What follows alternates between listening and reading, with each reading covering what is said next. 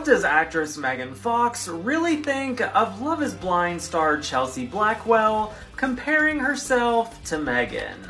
While Megan has not officially weighed in on Love is Blind season 6, her ex husband Brian Austin Green just did. Chelsea has been getting dragged online ever since Netflix started the new season of the show after she told her love interest that many people have told her she looks like Megan Fox.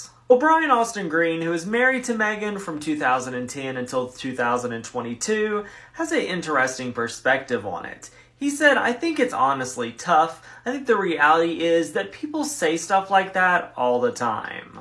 He said, I run into people all the time that say I look like Owen Wilson, but I really don't think I look like Owen Wilson.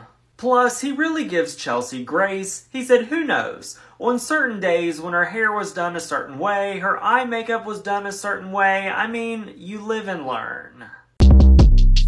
Short Cast Club